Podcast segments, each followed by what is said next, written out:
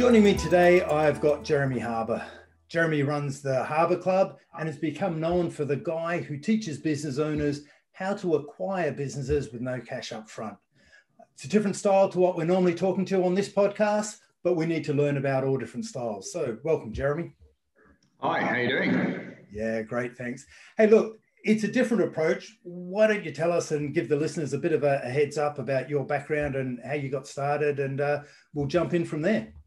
Yeah, absolutely. So look, I, I come from this from uh, uh, an entrepreneur's background. So I think a lot of people in M&A come through, you know, either an MBA or through, you know, corporate finance or business broking or, you know, one of these investment banking or something like that. I come, I come, come at this from an entrepreneur. So I started businesses and built them, you know, from scratch, um, you know, learning about sales and marketing, learning about how you manage teams, you know, dealing with all the, the crap that business owners have to deal with, basically the blood, the sweat and the years they have to pour into building their businesses. So I think that helped me a lot in terms of empathizing with other business owners um, because I think when you're doing deals with owner managed businesses, it, it really helps if you can create empathy and create rapport with them so that they understand, you know, that, that you're coming from the right place and that, uh, you know, that, that, this is a, a potential sort of uh, win-win. Um, uh, just in terms of how uh, you know deals came about for me, I had a telecoms company in the 1990s, and telecoms was just very acquisitive. Everyone was buying everybody else, and so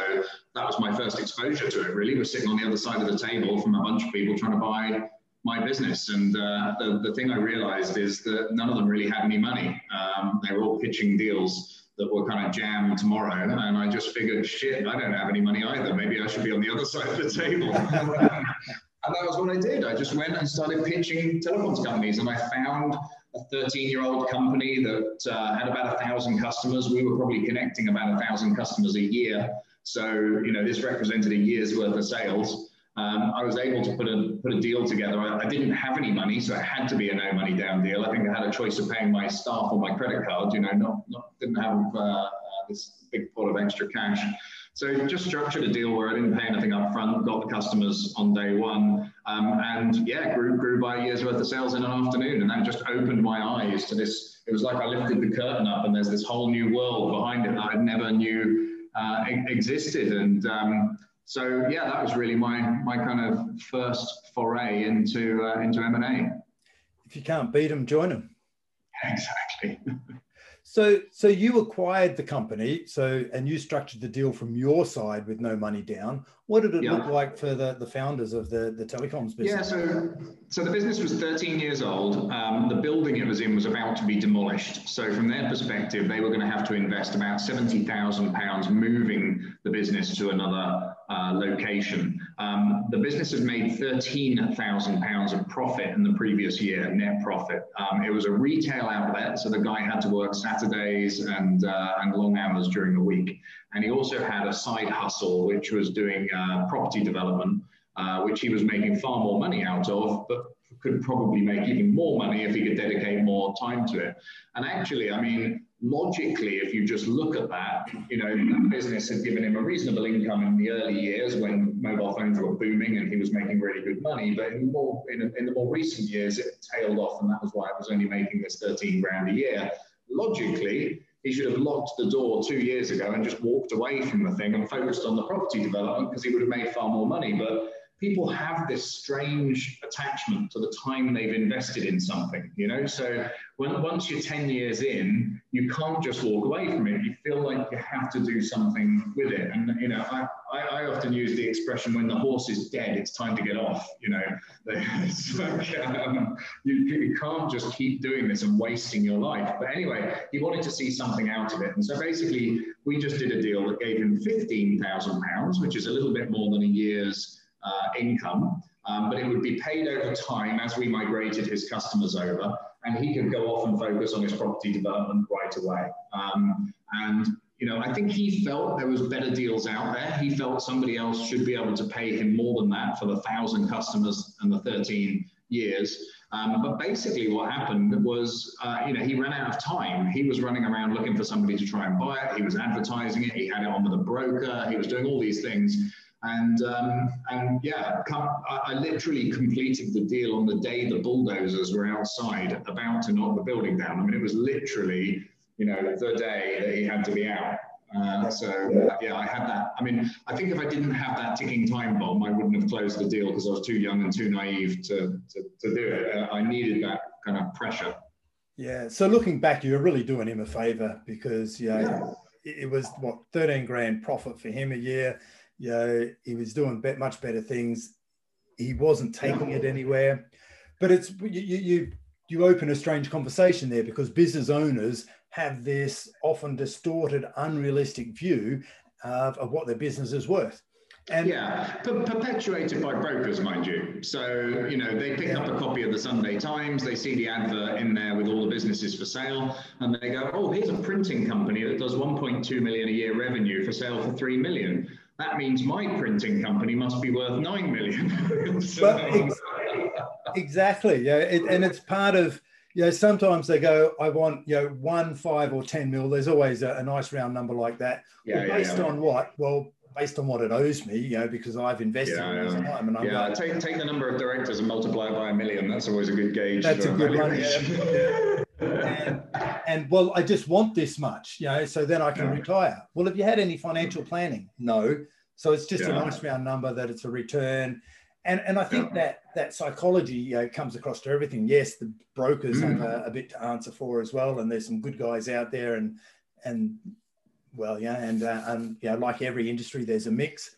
But yeah. what I've noticed also is, you know, from someone who's done a fair few sales, is when someone comes to sell their car, the starting mm. point is, or the house, you know, their number is a much higher than yeah. reality what the market wants to pay. And yeah. at some point, you know, Business yeah, but I, but I, think businesses are a little bit harder to pin the valuation down on because there are so many factors that drive valuation, and you know, small businesses in particular, where you know owner managers are typically doing the work of three people for the salary of half a person, and then expecting that not to be factored into you know the eventual price that the business sells for, and they're yep. thoroughly unprepared to sell um, where you know they haven't got any of their deal room or uh, data room together. They haven't got any basic information that you you need in order to be able to assess the business. They have the unrealistic expectations of what they think it's uh, uh, worth, and you know it's it's almost like the perfect storm. Only it's a shit storm. Absolutely. Well it just yeah leads us to you know there's there's a lot of literature being written over the last you know 30 40 years i guess about you know we need to work on our business and not in our business and i think yeah. business owners you know on the whole are aware of that principle whether they mm-hmm. do anything or not is different but they are aware yeah. of it what i'm just realizing now and and you know i'm primarily uk based is that you know business owners aren't aware that they need to prepare their business if they want to go through an exit they're just hmm. building their business, running along day to day often and saying, hey, look, my business is my pension. I'm not doing any pension planning around it, but, you know, and they're treating it as a job and they've just got a revenue stream, but they're not yeah. preparing it. And as you say, yeah, we've got a whole lot of directors doing the, the work of 10 men or 10 people. Mm. Um, we haven't got a deal room. We, we haven't got control of our finances. You know, it's a shitstorm, well, as you say. We, we, we've got a great solution for this that we recommend. To, we, we get a lot of people come onto my, my Harbour Club community who run their own business already. And my first bit of advice is always sell your business because, you know, uh, the, the, the adage I always use is the right time to sell your business is now because you just don't know what's around the corner. There could be a, I don't know, a global pandemic or uh, like, um, or Google could start to do it for free. You know, there are all these disruptors coming into pretty much every industry now. So, you know, my advice is to sell, create the capital event, invest that capital, get passive income, go and do the things that you really want to do in, in business. And um, but the recommendation I always make, the first thing is to make yourself non-executive in your own business. So effectively get out of the day-to-day operations. Now that's very easy to say and very hard to do. Yep. And I actually recommend doing it with an acquisition. So if you want to find somebody that's really good at running a business that looks like yours, right now they're running a business that looks like yours. Um, if you try and recruit for that position, you're going to overpay, you're going to get somebody that's untested, you're not going to know if they're going to be able to actually do the job. Whereas if they're already running the competitor down the road or another business in the same industry, you know that they're good at doing that. Plus, they're probably doing that half the, you know, three times the work for half the salary.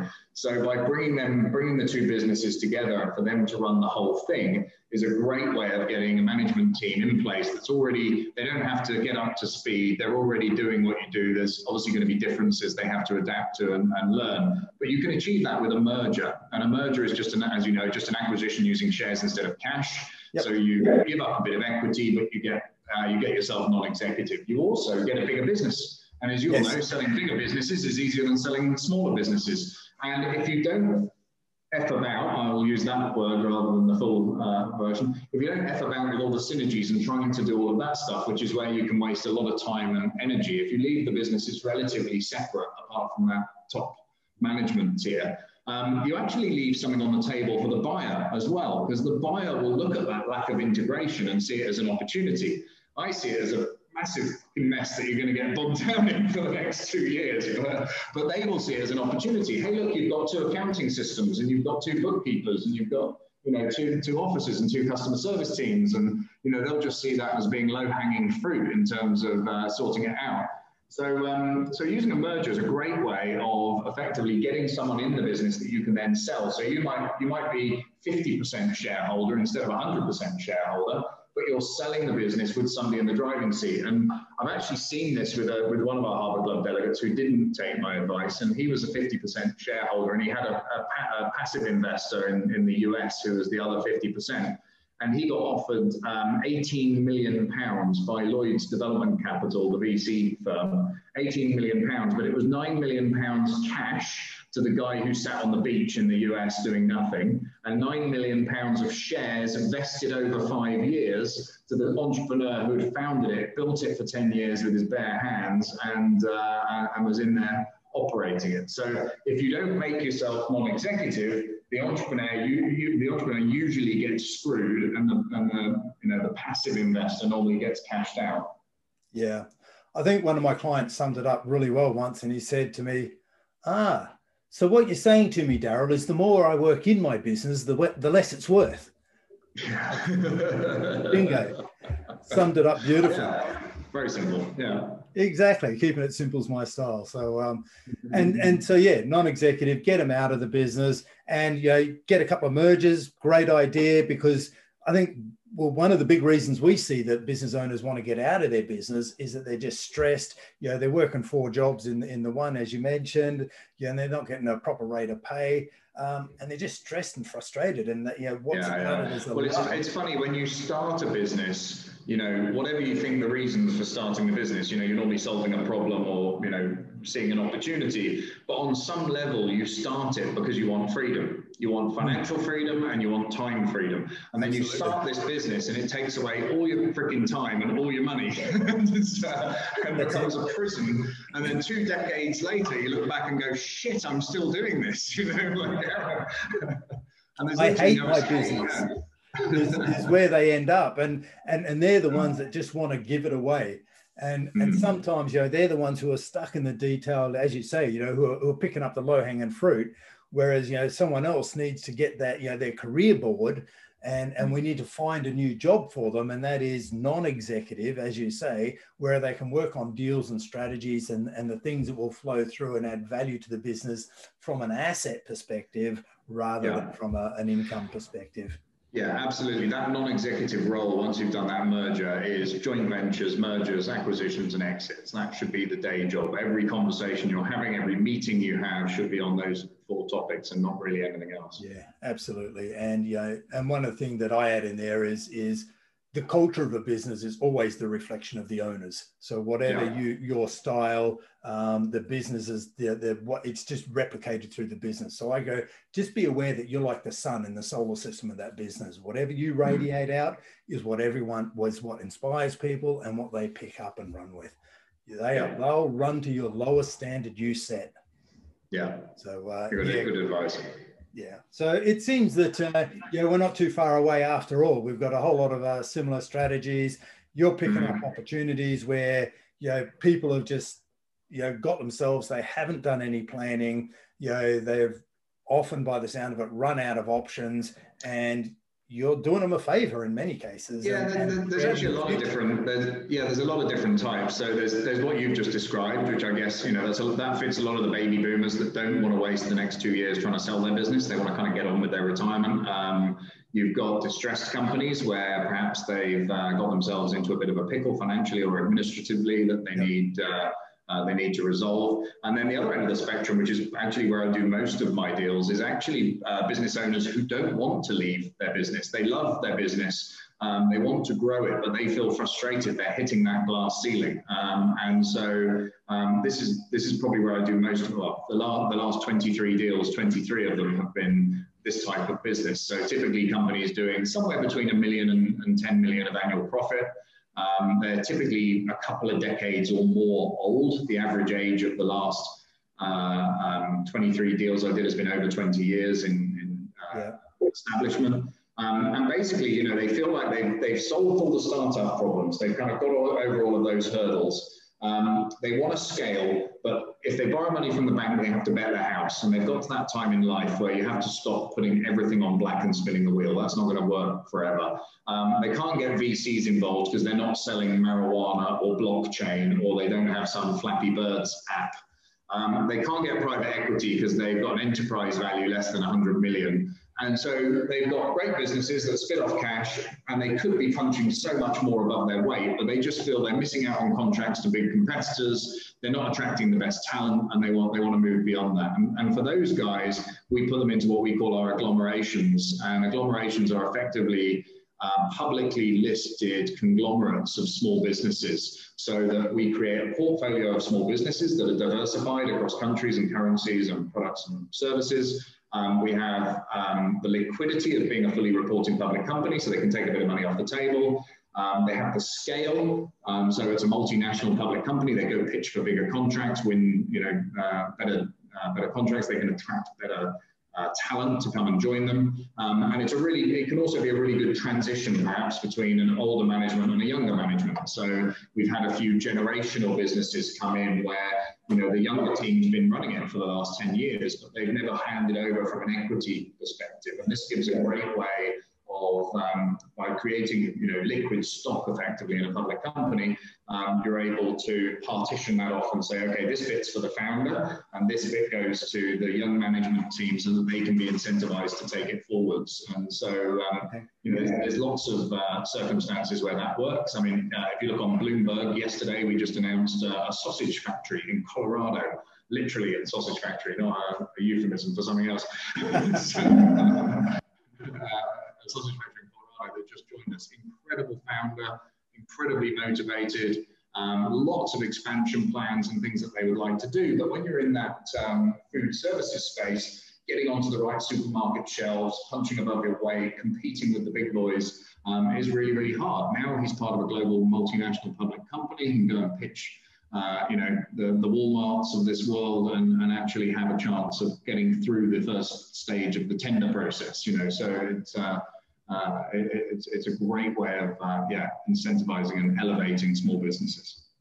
Yeah, look, it's a it's an interesting point because there's a lot of um, I guess knowledge awareness out there or maybe not a, a, lot of awareness out there that you need a certain skill set an entrepreneurial flair to get a business up and running and get it to a certain mm-hmm. size you know, but that leadership, that that style is not the style that you need to take it from there up to an established scalable business. Yeah, absolutely. Entrepreneurs are great at change, and um, staff and customers not big fans of change. so, um, so the entrepreneur is great in that phase where you have to pivot quickly, you have to change stuff, you have to adapt, and then once you've got it to a certain size, and, it, and it's smaller than people think, I think as well. It's that kind of one to three million of revenue is kind of where you need to stop entrepreneuring um, yeah. and, um, and, transition. I mean, you must have seen that a lot from the kind of coaching days. Um, you know, the glass ceiling everyone bumps up against. Yeah, and I would have said it's even lower than that because you know what I see is that, you know in the UK it's about a million pound threshold, and why a million pounds? Because that's about ten people. And an entrepreneur can manage and lead and, and know exactly what's going on with 10 people. To grow mm sustainably above that, you know, and grow and keep growing as opposed to growing and bouncing back, they need to change their management structure. They need to introduce a management and create a management structure, which is foreign to entrepreneurs. You know, they want to be involved yeah. in everything and call the shots, which is great when they need to be quick to react.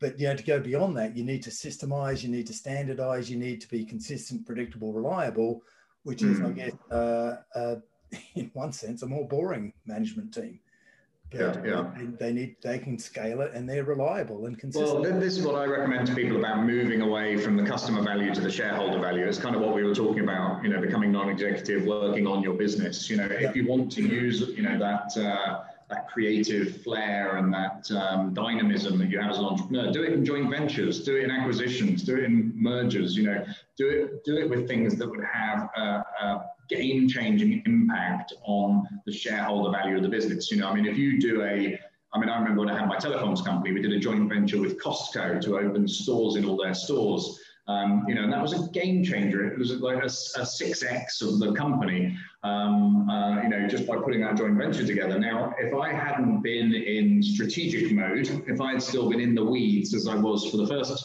you know, eight years in that business, I would have just looked at Costco and thought, how many phones do they have? How much do they spend on their phone bill? And I'd, I'd try and sell them that.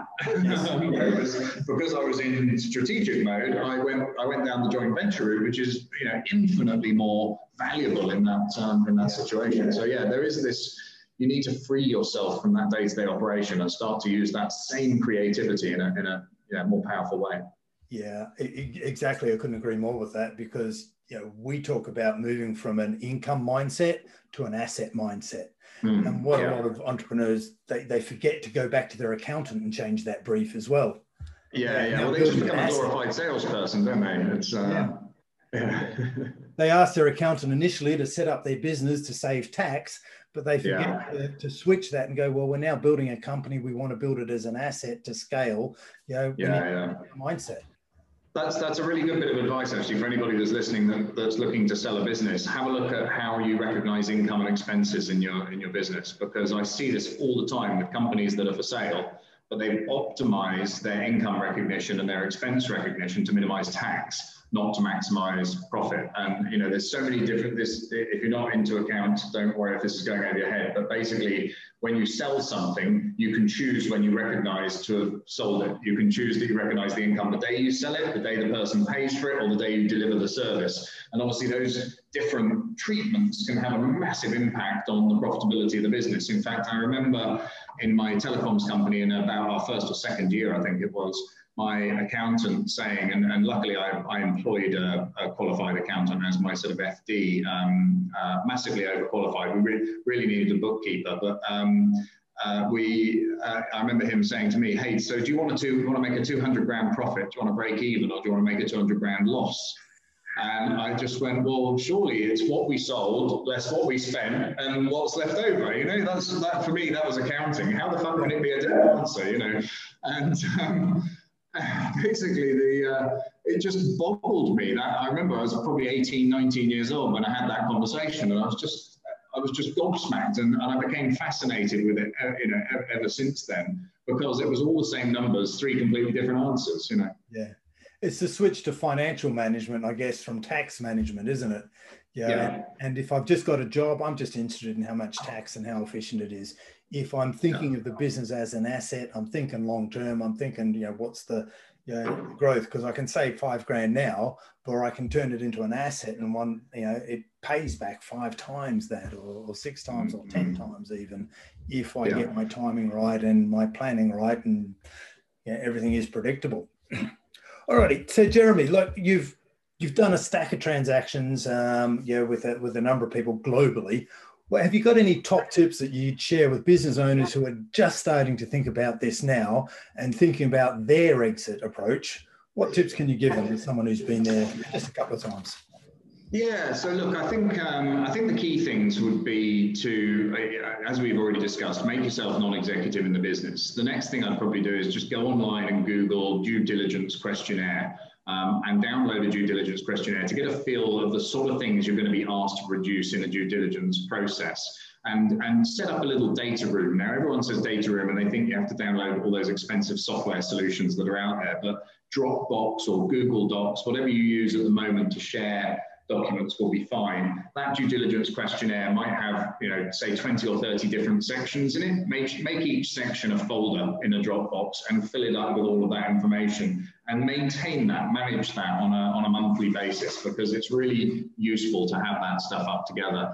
I would then have a, a conversation with your accountant about optimizing your accounts for sale um, and obviously go back as far as you can pre the last filed accounts that you filed um, for changing accounting treatments and things like that. So recognize intellectual property, um, don't expense it. So you bring it, uh, you know, capitalize it on the balance sheet. Um, uh, make sure that you're recognizing income and, and expenses in the most uh, profit optimizing uh, way that you can. You know, just have a really good go through the kind of financial engineering on the balance sheet to make sure you're you're optimized for a sale. Um, get rid of all those personal fiefdom things. If you're paying the nanny or your car or sticking the old bunch of flowers for the wife on the company credit card, get rid of all of that shit. Stick it all through, um, stick it all through expenses. Um, uh, you know, stick through personal expenses and, and, and show it as something that you owe uh, the company. Bring all of that back into profit in the, uh, uh, in the business um, so that it's much cleaner when somebody comes to um, look at it. Normalize your salary, pay yourself a normal salary. I think it's really useful if, if you've underpaid yourself, they'll use that against you in a, in a negotiation. Um, so, you know, making sure that that, uh, uh, that sets up is important. Um, and I would even reach out to some finance brokers. Um, so speak to a finance broker and see how much money you could potentially borrow against your own business. You know, if you leveraged every asset in the business and took out a CBILS loan or a small firms loan guarantee loan, what's the maximum you could borrow based on your cash flows? Um, so that you can present that to people as a potential financing solution for them to buy your business from you. Um, so make it easy for them. You know, like like like selling anything, often a sales process is really just a case of removing the obstacles to the sale. And the two biggest obstacles to selling any business are getting people comfortable with the business, the due diligence component. And if you've got all those due, due diligence files up together, they'll it's kind of like you know the, the restaurant with the clean toilets. They'll just assume everything else is fucking brilliant because you've got all of this is so organized. Shit, these must be the most organized people on the planet. Because if they've looked at six other businesses none of them will have that ready. So you'll immediately be in the top 1% of all the stuff that they've looked at. And, and the other biggest obstacle is finance. So if you can provide them with the finance as well, so here's the DD and here's the finance, you've basically removed the two biggest obstacles to, uh, to getting a, a, transaction done. So that, that's where I would kind of start. Well, yeah, I got to thank you for that because without possibly being aware of it, you know, if a business owner wants to go through all that and it's the first time they've done it, you know, they've never done it before and they want someone to guide them through their process, that's pretty much what we do at Succession Plus. Right, um, great. So, we call yeah. it pre due diligence. We take them through the due diligence process. We talk about it, you know, being through a buyer's lens you know, and we give them a valuation of their business. We know a business is valued what someone will pay for it, but that realistic third party valuation is often a shock, you know, and they're followed by a mm. take of breath. Um, and set them up through that process so they know exactly what's going to come. And if you make it easy, I like, I love your point, make it easy for the, you know, remove all the risk, make it easy to buy the business, then the, the price will go up. You know, great yeah. tip about, you know, finding out what the business could fund on its own as a per- purchase mechanism. Yeah, yeah. You know, there's there's the, the benefit of uh, someone having done it a number of times and doing yeah, that process daily. That's a great mm. tip for business owners. You know, prepare in advance, go through all the due diligence, because you talk about you know the, the toilet in the restaurant. You know, it's exactly the same when they go through due diligence. When a buyer mm. starts asking for information and it takes weeks to prepare it, yeah they go, well, if I haven't got that ready, what? I, I literally had a conversation with somebody yesterday afternoon that's just walked away from a transaction because it's taking too long to get information from the, from right. the vendor. Um, literally just uh, yes, yesterday, and it's really common. You know, it just yeah. sends up a flare that says these guys don't know what they're doing, or it's a bit, or, or there's too much risk, or it's a bit scary, or why don't they know this? You know, it, it's it's yeah, it's the management team is not going to be able to follow through once the owner leaves. You know, massive no. risk, which all adds up to having an earnout and or the business not being yeah. able to sell sell at all. I think brokers yeah. tell me that you know more than forty percent of businesses that go to market, yeah, don't end up selling. So yeah, this- and, and and the number that sell in their first year is is less than ten percent. So, you know, uh, so what tends to happen is they list, and after three years of kind of attrition, uh, they they sell for a much lower figure than they wanted to on a much worse deal structure than they wanted to. Um, you know, it's uh, yeah, it's it's not. The, the problem is as soon as the broker dangles the the multi-million dollar exit in front of you, the the, the uh, business owners down the Mercedes garage picking leather colours, you know, um, instead of being in the business making sure that everything's working. Yeah, they take their eye off the ball. They end up in an earnout. All the risk is still on them to deliver during the earnout. Six yeah. months into a three-year earnout, they go, "I'm out of here. I can't take this anymore." yeah, yeah. end up with a really lousy, you know, they leave a lot of cash on the table. Yeah, so, that's totally agree. Yeah, and uh, I mean, look, um, sh- shameless plug for my book, but I did write a book called Go Do Deals, where we talk about um, some clever stuff around using loan companies for exits and stuff like that. So, uh, yeah, if anybody is genuinely interested in the topic, I mean, obviously, getting you guys on board to support them through the whole process is, is you know, a hugely valuable uh, idea. Um, uh, but yeah, also you know just learn as much as you can about the, the subject. You can never be too informed. Um, I think I think it's a really important point. You know, we're we're learning and we know that we need to work on the business, but we've also got to learn what we need to do to prepare for exit. We're only going to do this once for, for many of the business owners, and we want to make sure that it counts and it delivers what you're hoping it will deliver. So, hey, Jeremy, fantastic talking to you. Thanks for sharing your top tips with the listeners. Really appreciate your time and your wisdom today. Awesome. Glad you enjoyed it. And it was just in time because little people are returning back from school. So, fantastic. Great to to join us. All righty, we'll uh, call it a, a day there. Thanks again. Fantastic.